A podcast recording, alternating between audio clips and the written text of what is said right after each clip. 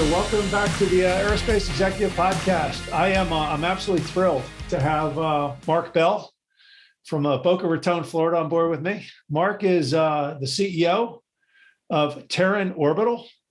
Uh, Terran is a, a, world leader in the manufacture of small satellites, and uh, that world is about ready to get on fire. Would you say, Marc, fifty thousand satellites over the the next ten years? That's what they're saying. It's uh, the market is growing uh, beliefs. If you look at how many launch vehicles are being built, uh, the the market's on fire. Well, welcome. Thanks for coming on today. Thank you for having me. I appreciate it. See, I was as I was mentioning before we we started recording. Yeah, your background is incredible. Um, you you're a hell of an entrepreneur. You've done everything from real estate investment trusts uh, to Broadway shows which you said on dare, and now you're uh, you know now you've got uh, Terran Orbital, Orbital getting ready to go public, and a SPAC, and it's, it's exciting stuff. And and uh, how did you get? How did you end up in the the the, the satellite arena? What what made you go from Broadway to satellites? Well, I, it, it, all started when I was a child. Uh, I wanted to be an astronaut. That was my goal as a kid. Uh, I wanted to be an astronaut. Uh, ended up in high school becoming a computer nerd and was uh, got pretty good at programming. And my father told me there's no future to computers. I should be a doctor, a lawyer, an accountant. So I went ahead, studied accounting, uh, got a master's in real estate finance, and uh, realized I really just wanted to work with computers. And uh, started my first company out of grad school, and which turned into Globix uh, Globix, we had uh, owned 28,000 miles of fiber around the world. We were the world's largest logical peer, meaning we connected to more networks than anybody else. And we were the second largest owner of internet data centers in the world. But fiber couldn't reach everywhere. So I realized, you know, in Eastern Europe specifically, so we went ahead and we started building ground stations uh, all throughout Eastern Europe. And that was my first foray into uh, satellites you talk about Eastern Europe, former Soviet satellite companies, or more like Poland, you know, former satellite where internet is just kind of was, was just kind of a budding thing. Is it, did you see the market there? Yeah, yeah, we were trying to be a global. We were a global provider. I mean, we provided uh, internet internet access around the globe, uh, mostly to foreign telephone companies, foreign ISPs. We were a carrier's carrier, is how we viewed it. That's how our business started. And then people started asking us to build websites and hosting websites. We went from a carrier to a web hosting company to a co-location firm. We hosted some of Microsoft's original websites, some of Walmart's original websites. Awesome. About half of the Fortune 50, we were their original hosting company. Awesome, I love it. So now, now here you are with uh, with uh, with Terran. Now, when did you start? When did you start Terran? How long ago? Uh, Terran started, uh, the idea started about eight, 10 years ago. Uh, I was at the Milken conference out in LA. Um, people were starting to talk about CubeSats. And uh, so I wanted to meet the guy who invented the CubeSat. And it was these two gentlemen, Dr. Jordi Puig-Suari and Bob Twiggs. Uh, Jordi Puig-Suari was up at Cal Poly San Luis Obispo. Bob was up at Stanford. Uh, Cal Poly was closer, so I flew up to Cal Poly, met with Jordi. He's showing me what he was doing, and he had and uh, he asked if he wanted a job because I wanted to start building satellites using small satellites. If your iPhone has more computing power than the space shuttle, yep. why is anybody building a satellite the size of a school bus? And that's kind of how the idea came about. And uh, Jordi said, you know, this is great. I, I, I, have a job. I have tenure. I'm like, we'll pay you double. And he's like, great. But, you know, I, I own a company called Tyvak where we make parts and you'd have to buy that too. And so I said, sure. So I invested in Tyvak. We moved it in Irvine to a new facility, and uh, off to the races. We off to the races we went. So where do you see the market? I mean, you guys are pretty well focused. I mean, I, you know, a lot of people are talking about low Earth orbit, you know, internet, you know, the sky, you know, uh, uh, Elon Musk Starlink type stuff. You're kind of in a different area though. Um, so, so we, we view ourselves as a bus provider. So we build the core of the satellite and we're payload agnostic, meaning you can do Internet of Things, 5G, communications, Earth observation. We don't care what you do uh, as long as you're using us to build your bus. Now we can build payloads as well, but the bus is where it all starts and we're viewing you know so we don't view so we don't compete with all these companies like that are starting up that are doing things like a BlackSky or aspire people like that could be a customer of ours where we can go ahead and build the buses for them And we decided to focus on the US market and focus predominantly on national security interests. And so we do a lot, we do a lot of civil work for NASA, uh, but our primary customer is the US government, uh, D- DOD, IC community.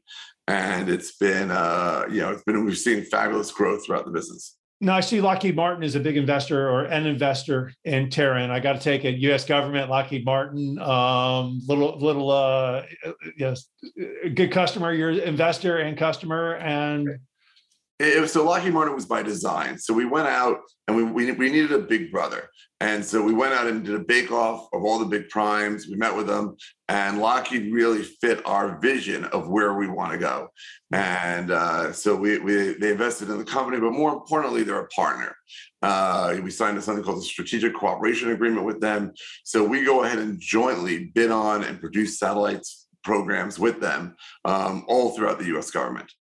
Gotcha. And then obviously we talked about AE Industrial Partners as a as a as a as an investor and a partner with you. They've obviously got Redwire component. They're supplying components to Terran as you manufacture the satellites as well. I mean, is, yes. Yeah. What's your supply chain look like in the so, whole manufacturing process? So uh, Redwire is one of many suppliers for us. Uh, you know, we are we are acquiring a lot of our supply chain or cutting strategic deals. So Redwire is an investor with us, uh, just like Big Bear as well and uh, Big Bear AI. So, you know, we are looking, we're partnering with people. And uh, really, the goal at the end of the day is to control quality, uh, control manufacturability, and mass, produ- mass producibility of what we're doing. You know, I was I was out in my backyard, I don't know, two weeks ago, watching a SpaceX rocket fly up the east coast of you know east coast of Carolina, at uh, 11 o'clock at night. It's a, it's a pretty cool thing. Everybody thinks about the SpaceXs and the Virgin Galactics, but nobody really thinks about the manufacturer of the set. Nobody knows. I mean, you, you can talk about the launch guys, but nobody knows who manufactures the equipment. You know, yeah, we, how big's your market? I mean, how big's your market? How competitive is it? What's it? What's it look like? So we, we have two parts of the business. We have one part which is our satellite solutions business, which is where we build satellites. And all of our competitors have been acquired. So Millennium got acquired by Boeing, uh, Blue Canyon got acquired by Raytheon. Uh, but by getting acquired by the big primes, their cost structure will change. Mm-hmm. They'll become part of the big primes and become non-competitive. And they'll go, and there's a mission within Space Force and the US government to lower the cost of acquisition and break the stranglehold of the primes they have on uh, the cost of manufacturing satellites. And we really are the best of both worlds. So we have all the knowledge and educate all the knowledge and history of Lockheed Martin, and we have all the advantages of being an entrepreneurial organization at Terran Orbital. So the combination of the two of us is a powerful force when we go in and bid on work, because we're able to provide very low cost, very high quality products uh, to our customers at the end of the day. It's it's fascinating. Now you you're building a facility now. I I see you, you're building a facility in the Space Coast we're always we've been building we're building nonstop everywhere. Uh, but the, the last one we announced is on uh, Space Coast. Uh, it's a 600,000 plus square foot facility that'll be able to do over a thousand satellites a year. Uh, it is we'll in house. We want to be able to manufacture our own printed circuit boards. Uh, everything will be done in house, and uh, we're very excited about it. Space Coast is starting to get a little bit, you know, it's and and let's just talk about the people side of the house and you know, COVID. Everybody's dying for you know, dying for top talent. Um, Embraer is on the Space Coast now. Obviously, NASA. There's a lot of competition there. Yeah, how are yeah how are you finding people? You know, are you yeah how you setting yourself aside? Uh, how you setting yourself apart? You know, uh, tell me about that. Tell me about that dynamic right now. You know, we, we so when I took over as CEO in March of last year, uh, we had about 120 people. Today we're uh, just under 300 and adding people at a rapid pace. Uh, people want to work for a startup. People want to leave the big primes. People like the excitement. Uh, they like the stock. I mean, we're going public uh, through a merger with uh, Tailwinds 2, yep. Uh, which is uh, on the New York Stock Exchange. It trades under the symbol TWNT. We are, um, people want to become a part of a fast growth, high growth public company. And it's exciting because, you know, that's, you don't, we always explain to future employees, you don't get rich getting a paycheck, you get rich building equity. And uh, they work hard, they control the, at the end of the day, our employees control our own destiny. And uh, it's great. let's talk about that a little bit, if you don't mind. Um, Sure. I tell, I say the same thing to people all the time. Quit, quit thinking about the base and the bonus and start thinking about building the company and go to a place where you can get some equity and have a good time. You, you've obviously, uh, you're going back to you and, and your entrepreneurial streak. Um, you've obviously over the years built a pretty good team, surrounded yourself with some really good people who understand how to build value around, you know, build corporate company value. How did you how did you connect with these people and how do you keep those, you know, tell me about that relationship building process. You know, I, I consider myself very blessed to have met a phenomenal group of people over the past 30 years, and some of whom have stuck with me all along. And you know, I, I always want I, I say, and I mean it, I always want to hire people smarter than myself. I always want to be the dumbest guy in the room. And, and granted, it's a very low hurdle, and that's okay. And uh, you know, we all sign on to the same mission. We all have a plan, and we what our business plan is, and we march forward. And uh, and it's exciting. know, when you talk about those relationships, are you, you know, are you guys always continually looking at different businesses and thinking about, you know, thinking about this? Is it networks of people in different industries? Is it, you know, uh, just from a people standpoint, you know, if you're you're talking to a young person and saying, "Hey, here's how you grow your network of people," You know, what are we, you thinking? we stick to what we know. I mean, you know, we try to all almost always technology businesses. Granted, we've gone some tangents over the decades uh, for some intellectual stimulations or for fun, but we we always try to stick to what we know, and we're very good with things, uh, software, hardware. Uh, applications of that, uh, but mostly problem solving. You know, if you look at Terran Orbital, the other side of the business is our mission solutions business. It's solving problems. So our first constellation we're going to be building is called PredaSAR. And the way we look at that is you have Earth Observation 1.0, which is electro optical imaging. Uh, you look at a, a Digiglobe or a Planet Labs, you know, viewing the Earth, but you only can see the Earth on a clear sunny day when the sun's reflecting from the Earth. Uh, so then Earth Observation 2.0 with synthetic aperture radar, you can see through clouds. And with PredaSAR, it's Earth Observation 3.0. It's we're merging optical imaging and synthetic aperture radar into a single platform. And that gives us 24-7 uh, observation of the Earth. from a uh, from a military standpoint or you know you know DoD national security standpoint, um, obvi- you know the the the you know the uh, results are obvious. You know the need is obvious. What about from a commercial standpoint? What commercial operator, you know, what commercial companies would come to you with that kind of need um, outside the DoD? I mean, there's lots of things we could do and problems we can solve around the world. For example, we can, you know, for global warming, we could tell you where uh, how high ice is floating off the water, where you have ice melts, and because with radar you can you can measure Mhm. the uh, the depth the the depth of an iceberg, how tall it is. We could see on the um, map out on the Brazilian rainforest, we could see under the canopy where there are indigenous tribes and where there's illegal logging. Um, so there's lots of applications, you know, to make help make the world, you know, a better place outside of our national security interests of making the world a safer place. So at the end of the day, all we want to do is make the planet a better place, depending on regardless of what side of the house we're talking about. How are you staying? I mean, obviously, rapidly developing. You know, technology is moving at a mile a minute or faster. Um, your satellites are probably in space for what's the life of a satellite? Five, six years in orbit. Five- They're five years, and they're probably we're moving at a rate of about six kilometers a second. So we're moving pretty fast. And So, uh, so what? I mean, yeah, you talk about the technology though, and you're going, hey, the technology we build today is obsolete in six years. How are you staying ahead? Do you do you have a team of scientists, or kind of staying ahead of the technology, or are you letting your customers kind of, uh, are you letting your customers figure out the requirements and then you build them to to meet them?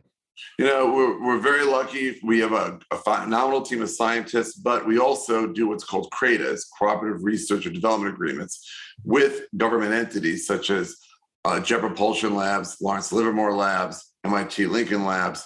And so we get the access to government dollars to help us to do development. So we're always working on next generation. Everything, even every satellite we're working on today, we're all working also on what that satellite will look like five years from now. Gotcha. No, you know, as part of that too, I, you know, your management team is unbelievable. Thank you. Talk about, you know, you, you, you brought in some, you know, some uh, amazing Air Force officers, some amazing, you know, some folks out of NASA. How did you, how did you actively recruit them? How did you bring them in? How did you get them out of the big company and start to thinking about startup? Was it a big mind shift for them to go from big mama Boeing to Terran 300 person company that's that's that's on fire? You know, a lot of the people who've joined us from the military, uh, from all branches of the military, uh, are uh, they were the customer, so they understand better than anybody else what we're building and what the applications are for what we're building today. So they all found it very exciting because they saw the needs when they were in the military and they see what we're building to solve the problems that the military has. And it was just, it was an easy sell. They like the building the company part. They like the building the company part, but they're also, they want to protect the warfighter. They mm-hmm. want to keep people safe. I mean, these are people who've dedicated their lives to national security, and we thank them for their service. And you know, and they still want, but that being said, they still want to be able to be active in national in national security. And this is, you know, unlike the big primes, here they can have a real active, you know, global role in what we're doing. What's your talent mapping process? I mean, you, you've you've obviously gone out and you found the best and the brightest from the military, um, but you've got you know another tier underneath them how are you you know what's your process for going out and finding the best and the brightest? And how are you you know how do you manage the process? And how do you you uh, attract them? And you know other than uh you know hey you know the equity package et, cetera how do you how do you you sort of sell the sizzle there? You know we, we use a lot of recruiting firms. That's really because the recruiting firms have the ability to have reach. They have, the, they, have they have a network of people that we just don't have access to. So firms like yours are tremendously helpful are you, is there, you know, is there a, is there a? Uh, I, I think more of the question I was asking, uh, thinking about is, is there a profile you look for in an executive? Is there, you know, do you, you know, private equity companies like private equity experience, or we're looking for a certain pedigree or engineering, you know, engineering discipline, things like that. How do you determine success in the executives that you hire? In a perfect world, it's a PhD in engineering with an MBA. Uh, it's a perfect world. It doesn't happen that often, but you want someone who understands business, but also understands the technology. So it is a, uh, you need a very sophisticated person, but also someone who understands how to read a balance sheet and how to manage people. Because managing people is always the hardest part, especially right. in hyper growth companies. You know, you're bringing on a very diverse workforce and very quickly you're bringing them on board and you have to train them get them up to speed get them to work as a team and you're building new teams all the time and it takes a while to, to get these things to gel. Anything out of the ordinary from what you've done in your prior companies or do you find the process the same in you know the satellite you know, sat, you know the satellite world? So it's funny we, we talk about this all the time and we're using the same playbook here that we've been using for the past 30 years. The playbook we wrote at Globix on how to build a startup, we're trying as much as possible to use that playbook here because that was a poster child on hyper growth, uh, getting people on board, smart people on board, you know, revolutionizing an industry. And that's exactly what we did here. I mean, if you think about it, we were the pioneers of the small sat. I mean, Jordi, Dr. Jordi Puig-Suari, the founder of Tyvak, is the inventor of the CubeSat. So, you know, he is the guy who started this whole thing. And so we are going out and, you know, trying to, we are finding people and putting them into place, helping them to build their teams. And, uh, it's all out of a playbook from before. It's amazing. A 30 year old playbook still, uh, still stands today. It's like, you know, just go back to the basics and, and focus on, on it, it, it's like Michael Porter's book, Competitive Strategy, the Harvard professor. The, the book is still relevant, you know, uh, 30 years later. It's, it's, it's, it's great. You got, so in addition to some uh, phenomenal investment from you know, private equity from Lockheed Martin, you got the state of Florida to invest a large sum of money into Terran. It was yeah. $300 million. Yeah, so they, they, they're putting up $300 million to build the new facility. Uh, we're bringing 2,100 jobs to the Space Coast and it is uh, it's a win-win for both of us. It, was was that a difficult process to to convince uh, to convince Florida to to make that investment, or was it uh, here we are, here's our management team, here's what we're doing, come in the water's warm.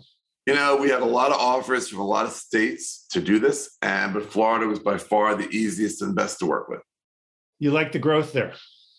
You know, we, I like the weather here. now you had facility, you had facilities in California. You or you have facilities in California. Are they going to stay, or are you moving everything to the East Coast? No, no, they're going to stay, and this is going to be additional facilities on the East Coast. We're going to continue to expand out in California, despite the tax rate, and uh, we're going to and then we're going to and we're going to expand. We're going to build brand new facilities here in Florida. How's the relationship? I mean, uh, you know, obviously SpaceX is the you know one of the the premier launch vehicles. Is that where you're? Is that who's carrying most of your payloads into space? And talk about how that dynamic. You know, 20 years ago, launching a satellite into, into orbit was a hundred million dollars. Today, it's a fraction of it. How's that changed? You know, uh, so Marco Villa, uh, one of our, the original guys at Tyvak, uh, was one of the original guys at SpaceX. He was one of Elon's original first 100 employees. And uh, we have a phenomenal relationship with SpaceX. They are a great ride, a very reliable ride. And so they're our primary ride to orbit, but we use everybody. So uh, we're, we're ride agnostic. At the end of the day, it's what the customer wants. Will you, you know, when you talk about a launch, is it you know a constellation you know a small cube satellite are you are you launching a constellation are you doing onesie twosie is it you know what's that whole process look like so we've gone from building we don't build CubeSats anymore. We've gone from building CubeSats we went from building a one use to three use which we don't do anymore to, we'll still do six use but it's really 12 use 16 use. But now we're building satellites as big as 500 kilograms. So we've gotten we've got the satellites have gotten bigger. The first they got smaller and now they've gotten bigger uh, because the demands of what uh, the government wants to put on them require a bigger bus. Has that has that provided challenges as far as the manufacturing process goes to you know go from small to big, or is it just kind of hey look we're just adjusting and uh, we're taking it from there? No, it's it's pretty much it's just it's just scalability. In other words, we're just building the same design, just larger size. you know, think of it as uh, you know a Chevy Suburban and a Chevy Tahoe.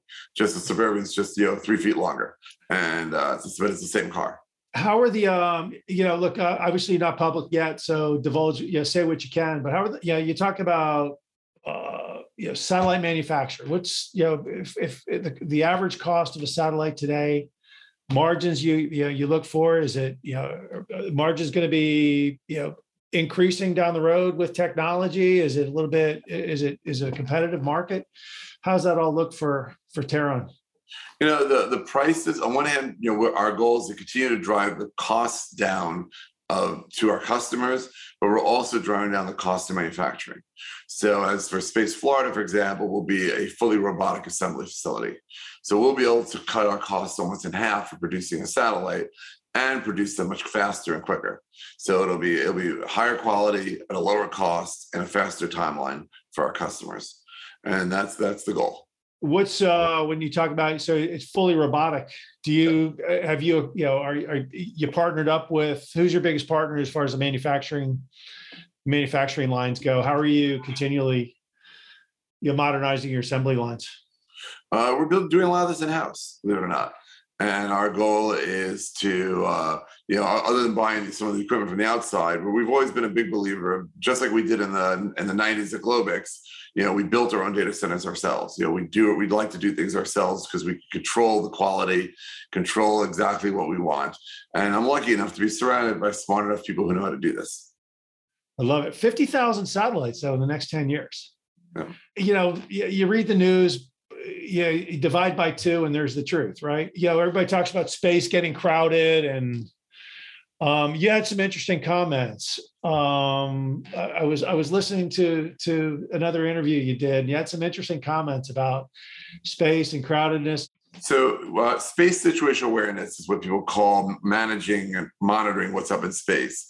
But you think about it, there's a lot of space in space. it's uh, you have a lot of a Y for you, know, you have the X, Y, and Z, right? right? But you know, on the Earth, you have you know 40% of the Earth is covered by land, 60% by oceans. On that 40% of land, you got 3.2 billion cars, and you have about 2,000 feet of wide being Burj Khalifa, and that's about it.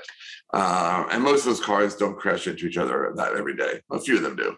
Uh, but in space, you have 48,000 miles of Y. You have 40, so you have an enormous amount of space in space. You have low Earth orbit, medium Earth orbit, geosynchronous orbit, and plus you plus we do missions to the moon, to Mars, deep space. So uh, there's an infinite amount of space out there. Uh, but traffic management is becoming an issue. And just like the other day, you know, the Chinese were claiming they had to move out of the way uh, uh, Starlink, but I'm sure they claim anything to get a little bit of press. But the reality is, we are uh, there's a lot of space out there, and the government is doing a very good job of coming up ways for traffic management.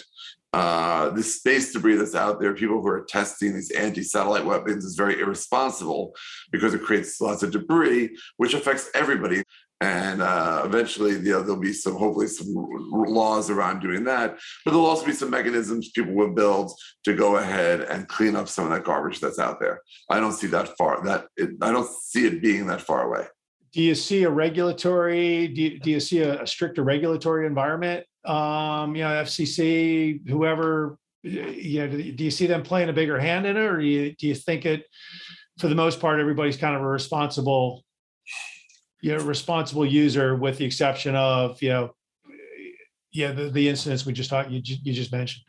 Uh, the regulators are doing a great job, and uh, whether it be the FCC or NOAA, you know, they're responsibly uh, managing the process uh, for space. I'm, you know, very, very happy with what they're doing.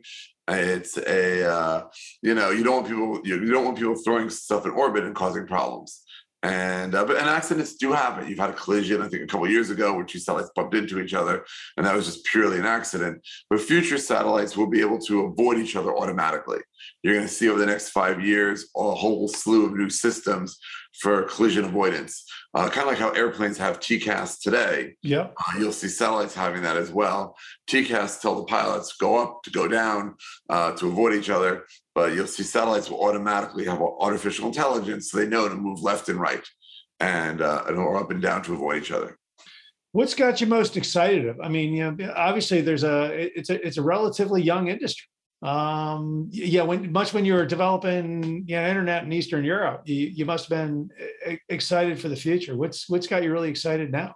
you know, the, the, I mean, satellites have been around for decades. I mean, it's so, it, but it's been this, the what we call new space, right. and the, the, affordability of space. And people like SpaceX that made it cheap to get rides into orbit, but now you have Rocket Labs and ABL and all these new guys launching cheap rockets. So it became much more cost effective to go into space. And guys like us have reduced the cost of what you could do for a billion dollars, I can now do for $10 million. Uh, in terms of a satellite, so you don't need to spend a billion dollars anymore to build a satellite that this, we could have the same functionality on a million, a ten million dollar satellite. It's a big difference. And uh, so that, that is what's exciting is all the different applications that we can now do from low Earth orbit that couldn't be done before. And at a, at a price point that makes it all different kinds of missions uh, doable that you couldn't do before. Now you're obviously you're obviously DoD a little bit more DoD centric. Do you see yourself moving more into that commercial world? Do you have enough manufacturing capability to take on some additional clients, or are you you're pretty happy with your current customer and uh, we, we, love our we love our current customer, and but that but we are moving. We will move with Space Florida being opened into more commercial work as well. Uh, but we want to keep a healthy balance between commercial, civil, and government work. A healthy balance out there. In addition to the low Earth orbit, you know, internet, internet from space. Um, what other, you know, obviously XM, Sirius. You know, you usually, you know, the the people, the, the stuff people know. Where do you see industries developing from space you know, much like you saw, you know, the, the internet, you know, as the internet has transformed over the last, you know, 25 years, you know, what new industries are going to, are we going to see from coming from space? you know, you're going to see a lot of things, uh, a lot of AI and pulling together all these different data sources. So, for example, you have people doing optical imaging, synthetic optical radar, hyperspectral imaging, but people will start to mesh all this together to provide all sorts of intelligence about our planet that wasn't available before. And it can help agriculture, it can help climate change, it can help all sorts of things that just didn't wasn't available before. Imagine mapping Florida the day before and the day after a hurricane, and having software tell you everybody who was missing a roof the day before the hurricane to prevent insurance fraud. And so there's tons of applications that are going to be built. They're going to save companies billions and make companies billions. If you're monitoring crops in different countries and different places, you can monitor them in real time and figure out where are you getting the highest yield and you know imagine you know an unlimited food supply for the planet uh, just by having better crop management and you know making feeding the planet hydrating the planet uh, there's lots of things that can be done uh, from space today and over the next decade that wasn't was not practical to do before. Anything that scares you a little bit? Nothing scares me. It's the uh, if anything, it's making the world a safer place. Uh, knowledge is power and uh, you know people know people seeing what everybody else is doing. You know if you look at the you know, say, you know the cold war you know once everybody the russia and the us opened up and able to see what they're doing you had nuclear arms reduction you had things that made it a safer place because you know people everyone you know if, if everyone knows that everybody's doing there's no surprises. And uh, people could talk things through Gotcha. What I mean, so you're getting ready to go. Uh, you're not quite public yet. I know your SPAC sponsor is public. You're gonna, you guys are gonna merge in. Uh, we're hoping sometime for Q1 of this year. What's uh, and then you're gonna trade New York Stock Exchange under what ticker symbol?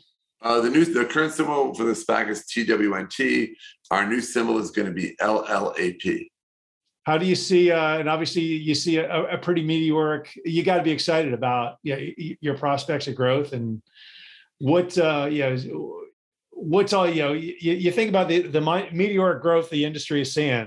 Um, what's you know, what's the challenges of managing all that? It's managing growth. You're bringing, you're hiring, we're hiring a lot of people, building a lot of facilities, and getting these people to work together. You know, people are people are our biggest asset, but they've got to. You're taking a lot of people from diverse backgrounds and putting them in teams. Again, people are always the hardest thing to manage, but once you get them to work together as a team, it's beautiful.